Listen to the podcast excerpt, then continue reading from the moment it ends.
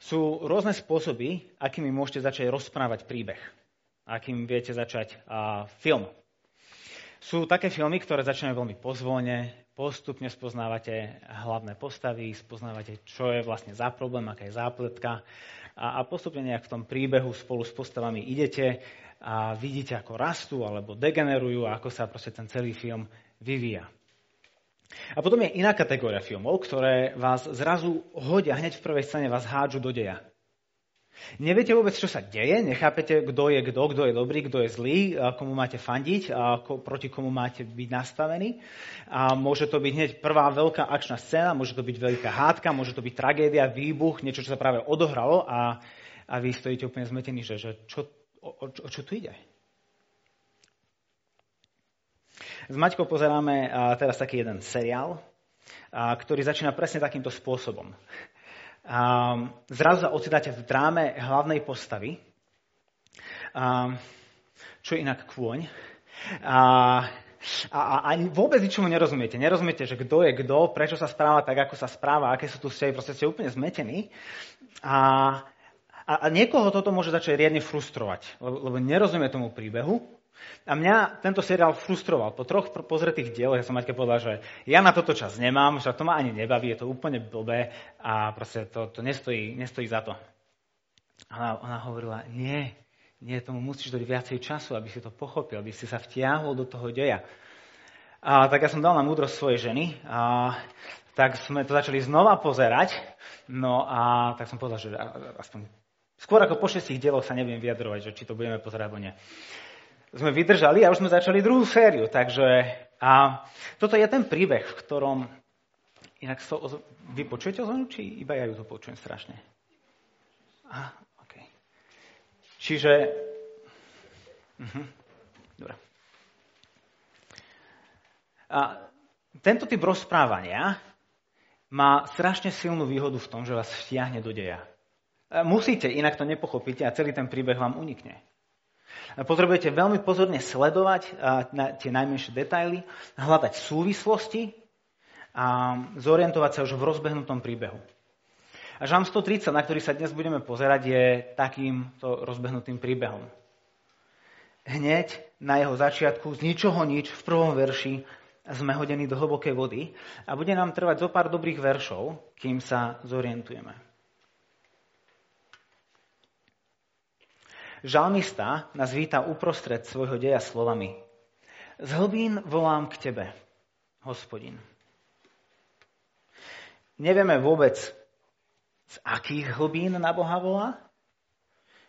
A pravdepodobne, hej, to je tam na Blízkom východe, pravdepodobne nebol v Čiernom mori sa potápať a pozerať korálové útesy a tam dole ohromený tou krásou zrazu začne modliť a uctievať Pána Boha. Toto z hlbín má pravdepodobne v sebe negatívny nádych. O to viac, keď uvážime, že keď Biblia hovorí o hlbinách alebo o mori, o hĺbkach, vodných hĺbkach, tak vždy hovorí o tom v negatívnom slova zmysle, ako o mieste, kde je chaos, kde je nebezpečie, kde je ohrozenie. Pre Židov, keď si zoberiete pol, geografickú polohu Izraela, tak celá západná hranica je, je Stredozemné more.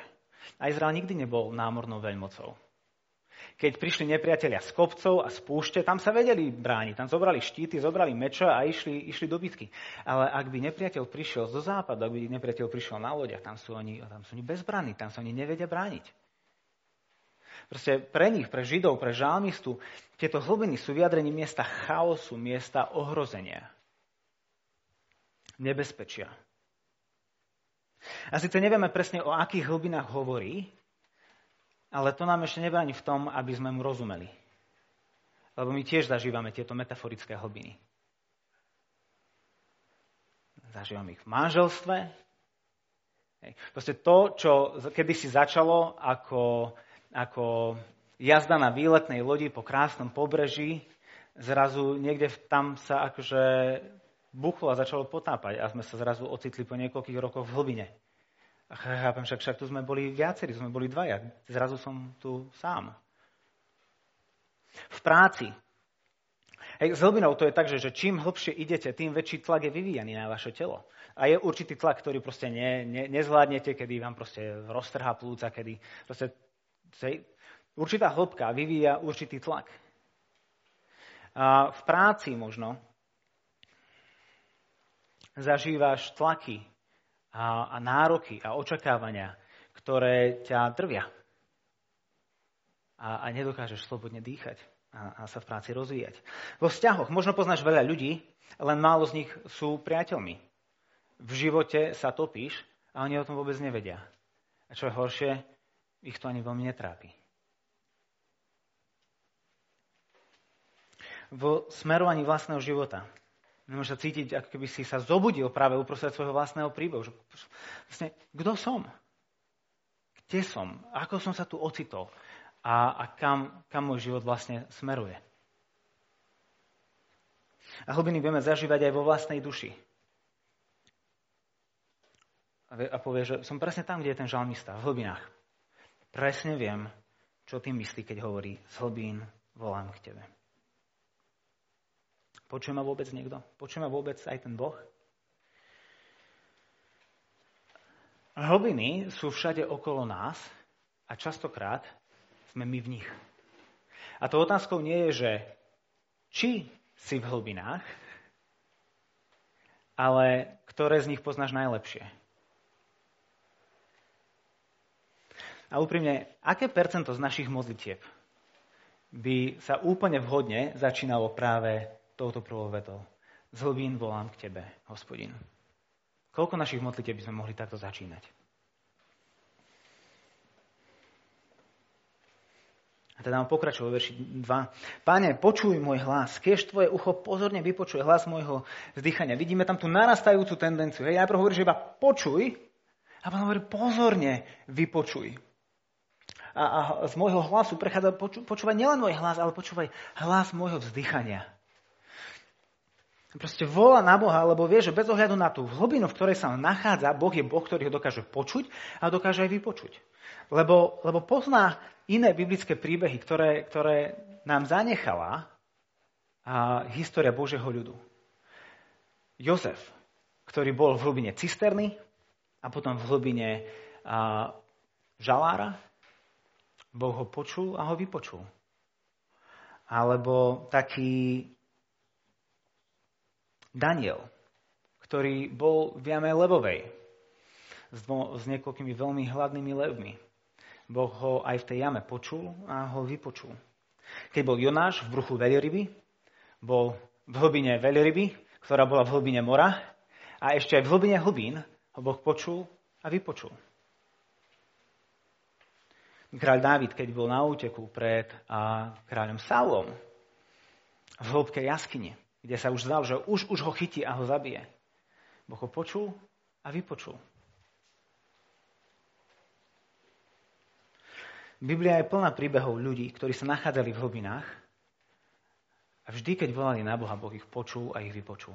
Preto volá zo svojich hlbín na Boha. Ale prečo si myslíš, že Boh ho vypočuje? Čo mu dáva tú odvahu? Vypočuje Boh každého, na, na, kto na ňo volá? S každou žiadosťou, ktorou na ňo voláme? Zaslúži si vôbec, aby mu Boh odpovedal? Pred niekoľkými mesiacmi buchol ten panelák v Prešove. A, a tisíce Slovákov otvorilo svoje peňaženky a svoje srdcia a svoje špajzy a sa posielali peniaze a počítače a, a, a materiálne zabezpečenie. Lebo to boli ľudia, ktorí sa ocitli na ulici, ktorí boli chudákmi, boli, boli obeťami. Ale tí, tie isté tisícky Slovákov deň čo deň na ulici stretávajú bezdomovcov, ktorí sú tiež na ulici. Ale voči ním sa im už tak štedro neotvárajú peňaženky a srdcia a životy. Lebo pri nich, ak máme pravdu povedať, si povieme, sami si za to môžu. Nezaslúžia si našu pomoc. Prečo si teda žalmista myslí, že sa u Boha dovolá pomoci? Je len nejakým chudákom, obeťou systému? Čítame vo verši 3. Hovorí, ak si budeš, hospodin, v pamäti uchovávať neprávosti, pane, kto obstojí? On priznáva a nezastiera. Hovorí tu o svojich neprávostiach. Čo sú to neprávosti? Na jednej strane môžeme povedať, že nepravosti je prestúpenie Božieho zákona, robenie tých zlých vecí, ale to je veľmi také neosobné, také, také abstraktné, že, to, že je zlý. Ale, ale keď Biblia sa pozera na, na prestúpenie, tak to sú nielen prestúpenia čoho, ale prestúpenia voči komu. Nielen, že prestúpenie Božieho zákona, ale prestúpenie, ktoré som sa dopustil voči svetému Bohu. Nejde ani tak moc v konečnom dôsledku o to samotné prestúpenie, ako to, voči komu to je.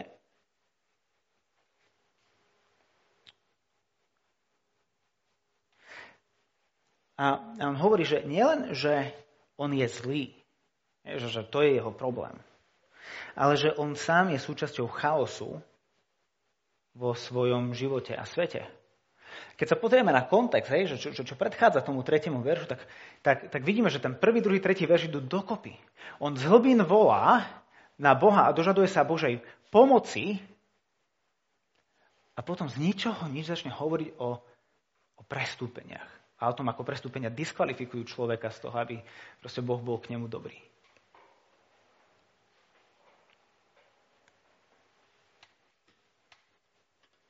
V hlbinách sa ocitol práve pre svoje neprávosti, ignorovaním Boha a tým, že žil svoj život, ako keby on bol Bohom. Žil svoj život, že on bol svojim Bohom. Toho doviedlo do hlbín a to je častokrát to, čo sa skrýva aj za našimi hlbinami a chaosom v našom živote. Ignorujeme Boha a žijeme si tak, ako by sme my boli Bohmi. Keď sa pozrieme späť do, toho, do tej ilustrácie manželstva, Začíname ho a sme pripravení na nejaké romantické plavby po stredozemnom mori, ale, ale v tom nespočíva manželstvo. Nie sme pripravení na hlbiny manželstva. Ignorujeme, počúvame to, čo nám hovorí naša kultúra o, o vzťahoch, ktoré majú byť založené na citoch a romantike. A ignorujeme to, čo nám Božie slovo hovorí o vzťahoch, kde Božie slovo hovorí, že manželstvo je v skutočnosti obrazom vzťahu Krista a cirkvi.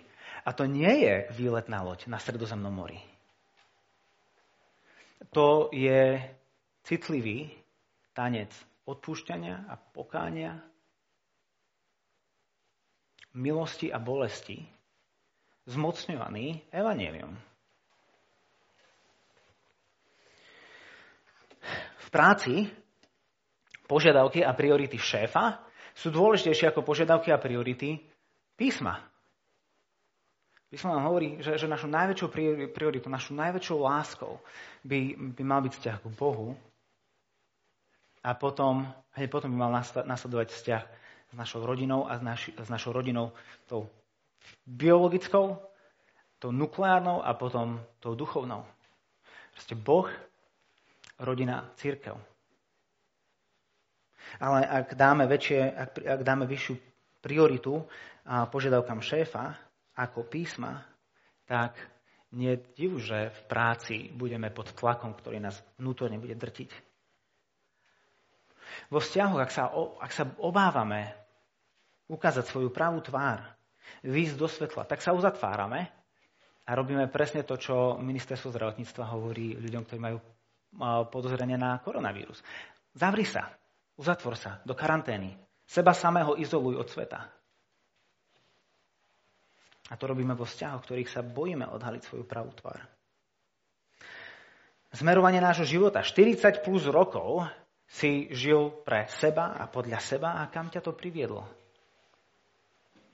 Ak by si bol načúval Bohu a jemu, jeho vedeniu pre tvoj život, možno by si sa dnes nebudil s pocitom dezorientovanosti.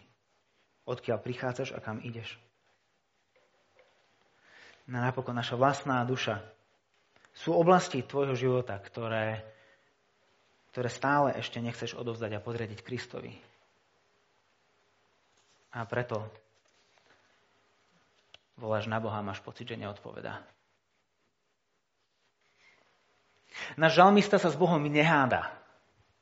Priznáva sa a rečnícky sa pýta, pane, kto obstojí? Tá všeobecná odpovede nikto. Ak si budeš v pamäti uchovávať nepravosti, nikto pre tebou neobstojí. A tá konkrétna odpoveď je určite nie ja. ak, ak budeš v pamäti uchovať neprávosti, ja určite neobstojím. Čiže tu by mal nasledovať koniec žalmu. Mal by to byť žalm o troch veršoch, lebo on si za to môže a teda si nezaslúži pomoc. Konec koncov, čo iné mu ostáva. No on sa pozera do svojej Biblie, ktorú má, do, do svojich zvitkov. A v Exoduse v 34. kapitole číta taký zaujímavý výrok o Bohu. A to, to Boh hovorí o sebe. Tam číta o tom, že Boh nič nenecháva nepotrestané. A číta tam zároveň aj o tom, že Boh preukazuje milosť tisícom, odpúšťa neprávosť, zločin a trest. Zločin a hriech. Čiže musí existovať nádej. Len sa neskrýva v našom žalmistovi, ale v jeho Bohu.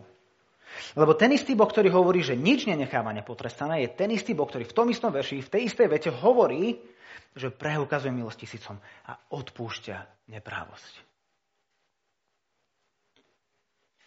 A o tom hneď aj píše.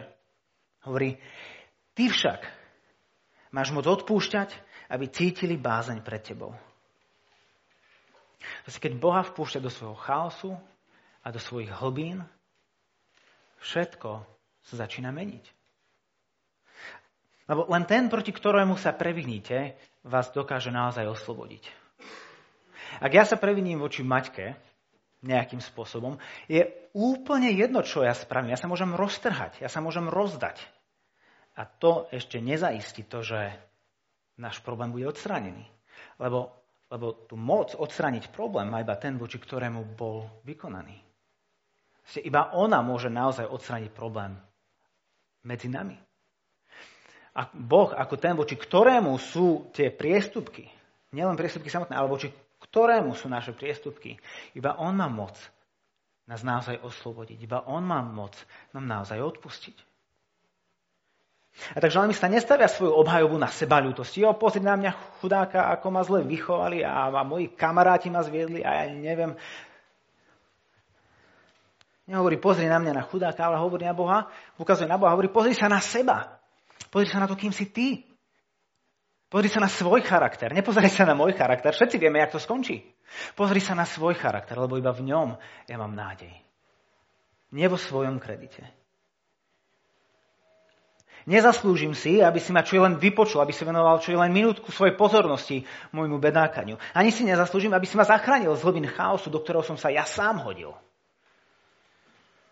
A nezaslúžim si nič z toho. A pravda je taká, že ak sa pre teba postavím taký, aký som, všetkým je na celko jasné, že ja neobstojím.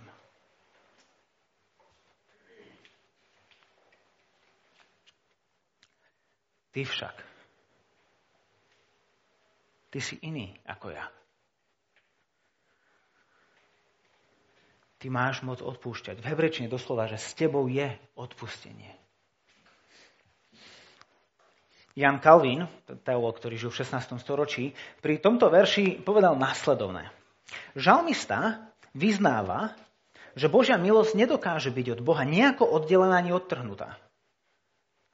V podstate ako by hovoril, hneď ako si na teba spomeniem, v mysli sa mi zjaví aj tvoja zhovievavosť. A tak nemám pochyb o tom, že budeš ku mne milostivý. Pretože pre teba je nemožné, aby si sa vzdal vlastnej prirodzenosti. Samotný fakt, že si Bohom, je pre mňa zárukou, že budeš milostivý. Samotný fakt, že si Bohom, je pre mňa zárukou, že budeš milostivý. Pozerá sa na seba,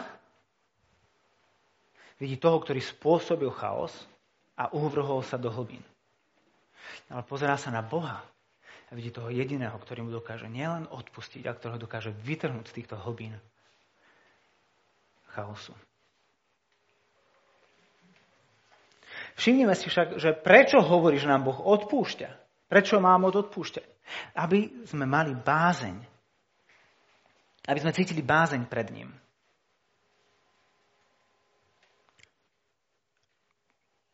Fakt? Preto nám odpúšťa, aby sme sa obáli? To je trošku postavené na hlave. Skôr sa budem Boha báť predtým, ako mi odpustí, nie keď mi odpustí. Alebo skôr sa budem bať Boha, ktorý mi nechce odpustiť, ako Boha, ktorý je pripravený mi odpustiť.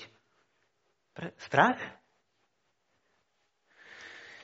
Keď Biblia hovorí o strachu, um, tak tým nemyslí len na emóciu obavy a teroru, ale, ale skôr aj o obdive, úcte a láske. A veľmi podobne, ako keď, Alex, akú máš o, obľúbenú chuť zmrzliny? Čokoládovú. Ako keď Alex príde a povie, že táto čokoládová zmrzlina je strašne dobrá. Hej, tak tým nechce povedať, že je odporná, nikdy si ju nechod dať. Aj keď možno to by si prial, aby viacej zostalo jemu. Ale tým chcem povedať, že toto, toto, to, táto čokoládová zmrzlina je hodná obdivu a úcty, ktorú prejavíš zmrzline tým, že si ju kúpiš a ju zješ a sa z nej tešíš. Hej? Aj zmrzlinu si viete úctiť. Alebo, a ja som spravil taký experiment včera večer, keď som toto písal, som prišiel za Maťkou a som sa opýtal, že ako strašne ma miluješ? A ona mi na to povedala, strašne ťa milujem. A sa pritom usmievala. Vôbec sa nebála pri tom, nebola, že strašne sa ťa milujem, ale, ale proste, lebo tak ako my v Slovenčine vieme pod strachom alebo pod strašnosťou vyjadriť proste náramnosť a obdiva, úctu a lásku, to, to isté funguje aj v hebrejčine. Preto v, v 5. knihe Možišovej, v Deuteronomium, v 10. kapitole, Možiš sumarizuje, čo vlastne Boh od vás chce. A vo verši 12 hovorí niečo, a vo verši 15 hovorí niečo. Toto je taký iba výňatok. Vo verši 12 hovorí, Izrael, čo teraz žiada od teba hospodin tvoj Boh? Iba to, aby si sa bál hospodina, svojho Boha. Všetko. Ale o tri verše neskôr, v tom istom preslove hovorí, no len k tvojim otcom sa hospodin vinul s láskou. Zamiloval si ich a vyvolil si ich potomstvo, totiž vás. Spomedzi všetkých národov, ako je to dodnes. Takže dajme sa teraz dokopy. Oni sa ho majú báť, oni volá k tomu, aby sa ho báli a hneď na to im vyznáva lásku a hovorí, aký je im zaviazaný a verný. Nie, ide, ide tu o vzťah medzi, medzi nimi.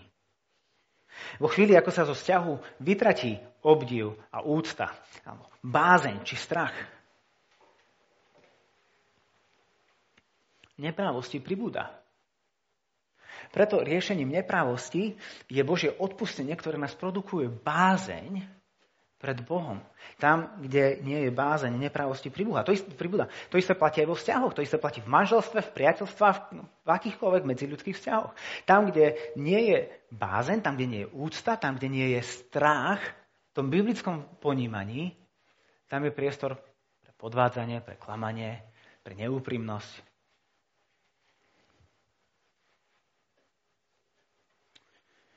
Teda odpustenie mení všetko.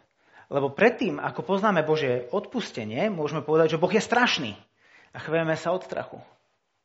Ale potom, ako spoznáme Božie odpustenie, vieme povedať, Boh je strašne dobrý a chvejeme sa od úžasu. Božie odpustenie mení všetko a, a obnovuje ten správny vzťah medzi nami a ním.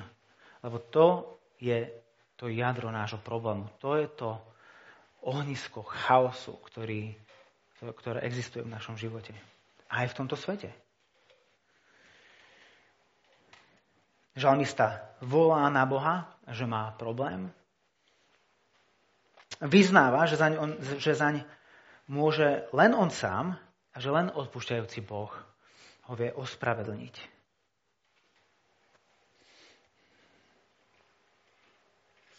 Napokon vidíme, že žalmista vyčkáva. Verše 5 až 6. Čakám na hospodina, moja duša čaká na jeho slovo. Moja duša čaká na pána viac ako strážcovia na ráno, viac ako strážcovia na ráno.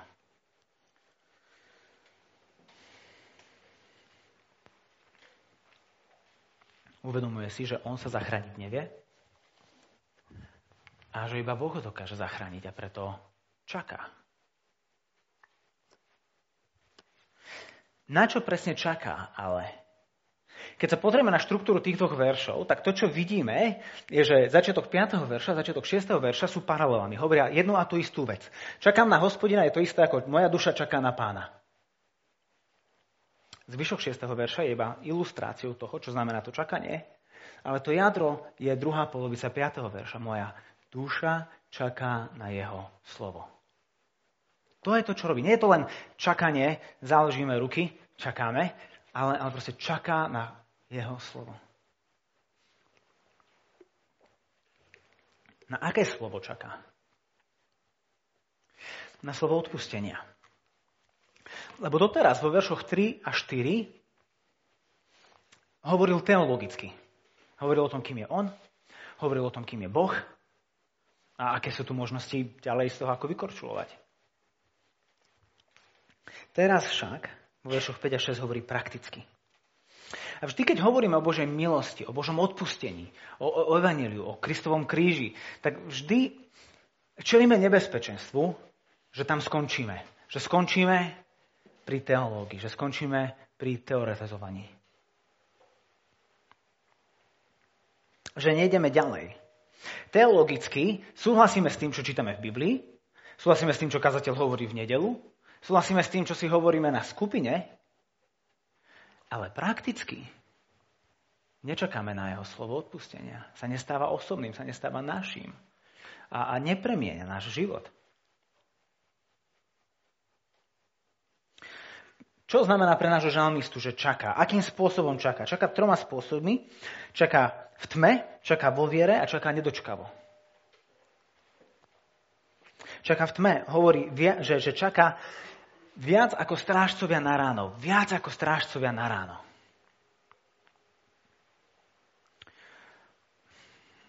pre nás tak strážca, zapalíme reflektory a tak až, až taký veľký problém to nie je. Ale, ale vtedy, ak ste mali strážiť pevnosť, ak ste mali strážiť mesto, tak ste boli v tme, mali ste svoju fakľu, mali ste nejaké možno ohnisko, ale, ale pár metrov od vás bola proste ríša tmy, kde neviete, kto sa skrýva, kto po vás príde, či tam je jeden človek alebo 50.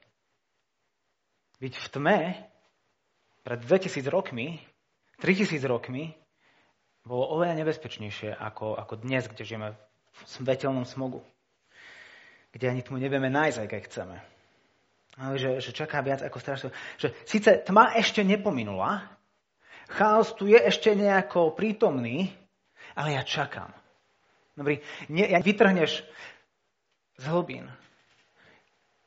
Ja nezačnem sa usilovať o tento obnovený vzťah s tebou, až keď, až keď budem zdravý, až keď bude, budú vyriešené moje problémy, až keď chaos pominie, až, až... Nie uprostred tmy a uprostred chaosu čakám ako štrážcovia na ráno. Lebo čaká vo viere. Hej. Svetlo nakoniec príde. Tí strážcovia vedia, že slnko vyjde. A keď nevíde, tak všetci majú problém. Ale zase, že to slnko vyjde tak, ako vyšlo včera a predčerom a posledné tisíce rokov, tak vyjde aj túto noc. A hovorí, s, to, s takou istotou, ako viem, že ráno vyjde slnko, s takou istotou viem, že to tvoje omilostenie, to tvoje odpustenie príde.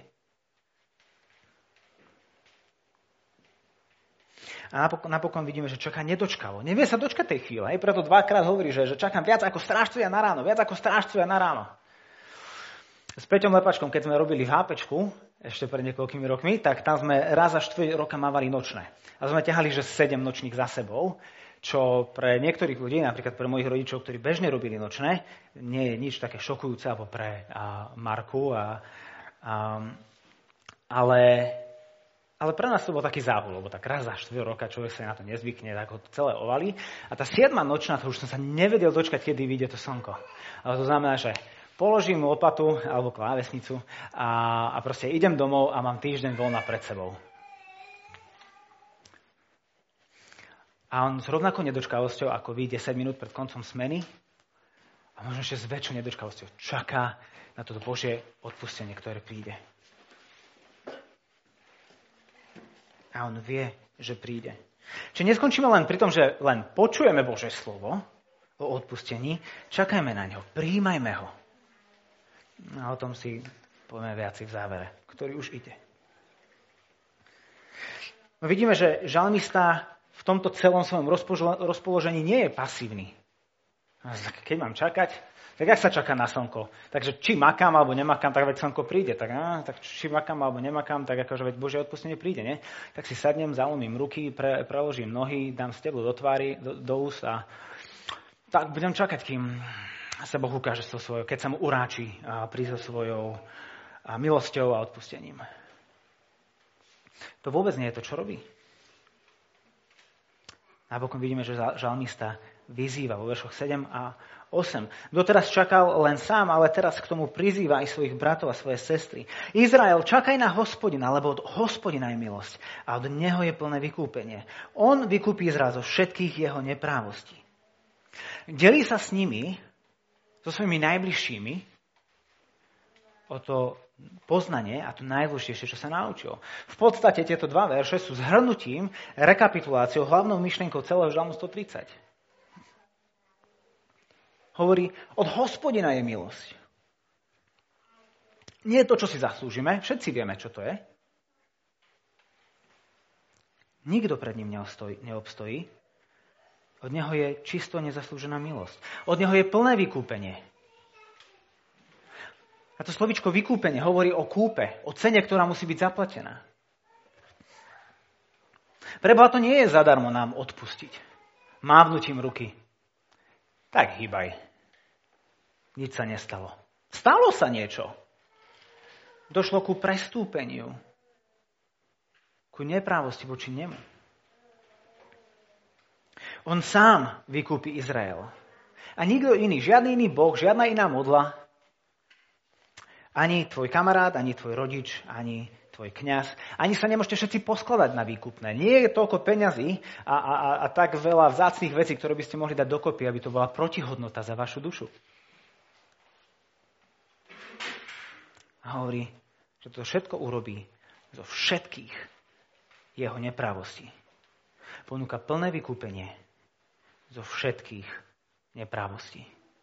A všimnite si, že vykupuje z neprávosti. To posledné slovo, ktoré je v celom žalme, je to, že tie neprávosti, ktoré môžu za chaos v našich životoch a na tomto svete, všetky tieto neprávosti Boh vykúpi. nielen tie symptómy, ale samotný vírus. A tak teda vidíme celý príbeh nášho žalmistu, ktorý na začiatku volá na Boha, že mám problém, potom vyznáva pred ním, že si v skutočnosti za môže sám a že len odpúšťajúci Boh vyriešiť. Potom vyčkáva na jeho omilostenie, lebo vie, že od neho je odpustenie. Hej, ako, ako Calvin hovorí, pozrie na neho a vidí milosť. Proste nedá sa pozerať na Boha a nevidieť omilustujúceho Boha. A napokon nás všetkých vyzýva k tomu, aby sme ho nasledovali v jeho šlapajach a zverili sa do dobrotivých rúk tohto Boha. Pozrieme sa záverom vyslovene na ten posledný verš.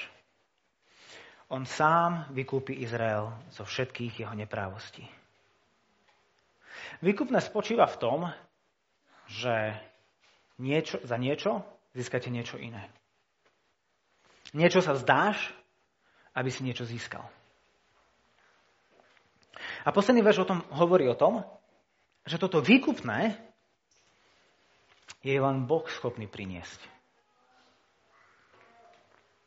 Izajáš ktorý napísal veľmi knihu, veľmi náročnú, veľmi, veľmi temnú, lebo, lebo v nej hovorí o súde, ktorý je nad Izraelom pre jeho neposlušnosť, pre jeho neprávosti, ale ku koncu tej knihy, v 53. kapitole, to to 66, čo ku koncu knihy, hovorí o Božom služobníkovi, ktorý príde sa vysporiadať s našimi problémami. Prostred tejto temnoty zrazu je iskra svetla. A v tomto Božom služobníkovi hovorí v prvých 11 veršoch tie, mnoho vecí, ale tieto tri. Verši 5. On však bol prebodnutý za naše hriechy, zdrvený za naše neprávosti. Verši 6. Hospodin na neho uvalil neprávosti nás všetkých. A vo verši 11 hovorí, môj spravodlivý služobník ospravedlní mnohých. Vezme na seba ich neprávosti. Tak už možno chápeme, ako si Boh môže protirečiť v Exodus 34. Keď hovorí, že on nič nenechá nepotrestané, a zároveň povedať, že preukazuje milosť tisícom a odpúšťa neprávosť. Ako to je možné? Len tak, že našu neprávosť berie na seba. A náš trest nesie na seba. A tak voči nám môže byť milostivý a nad sebou vykonať súd, ktorý si my zaslúžime. Preto žalmista hovorí, ty však máš moc odpúšťať, aby cítili bázeň pred tebou. Lebo Boh tu nevystupuje v pozícii bohatého strýka, ktorý má peniaze, tak jasné, že vyplatím tvoju hypotéku, jasné, že vyplatím tvoje exekúcie, jasné, že vyplatím tvoj Lebo mňa to v podstate nič nestojí, vieš, ja mám tak veľa peňazí, že toto je akože šušeň z toho všetkého, čo ja mám k dispozícii. Nie, Boh tu vystupuje v pozícii milujúceho a obetavého otca, ktorý dáva to najvzácnejšie, ochotne, dobrovoľne, dáva do svojho vlastného, svojho jediného syna. Lebo je to len Kristova dokonalá a dobrovoľná krv, ktorá je jediná, čo dokáže byť protihodnotou za naše životy. Len Kristov obetovaný život je vykúpenia schopný. A otec a syn toto podstupujú za vlastnej iniciatívy. A v tú noc, keď bol Ježiš zradený, on stoloval so svojimi učeníkmi. Ale Judáš bol ešte stále pri stole, ešte ho nešiel zradiť. Židia a veľkňazi ešte nevedeli, kde sa nachádza. Stále ho hľadali. Bol stále v bezpečí, nič mu nehrozilo. Išli spolu jesť. Vtedy dobrovoľne, vedome, ochotne, slobodne Ježiš vzal chlieb, vzdával vďaky, lámal ho a dával im so slovami, toto je moje telo.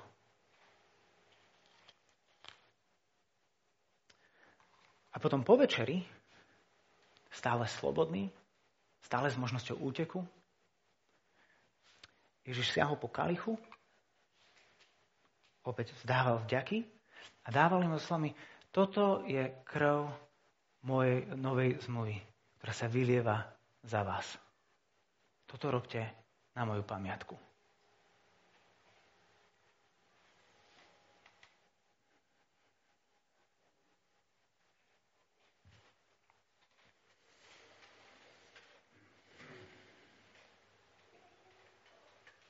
Cena vykúpenia Božieho odpustenia bola veľká, ale bola zaplatená s radosťou. Ježiša nepribili na kríž proti jeho vôli. On sa nechal pribiť na kríž.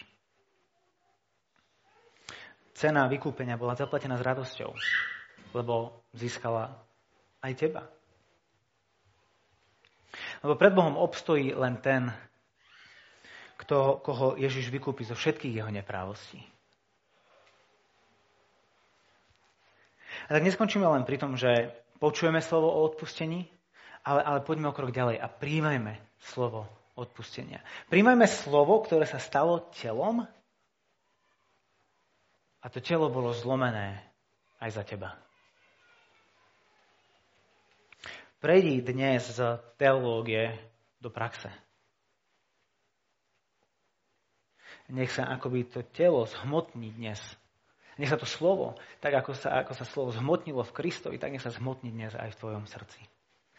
A teda vy všetci, ktorí nechcete viac žiť v hlbinách a chaosu a svojej duše, ktorí nechcete byť teologickými teoretikmi o Božom omilostení a ktorí sa vzdávate snahy a úsilia o splatenie nesplatiteľného dlhu. Ale príjmate Ježišové výkupné na kríži. Skúste a presvedčte sa, aký strašne dobrý je hospodin. Blahoslavený ten, čo sa utieka k nemu. Amen.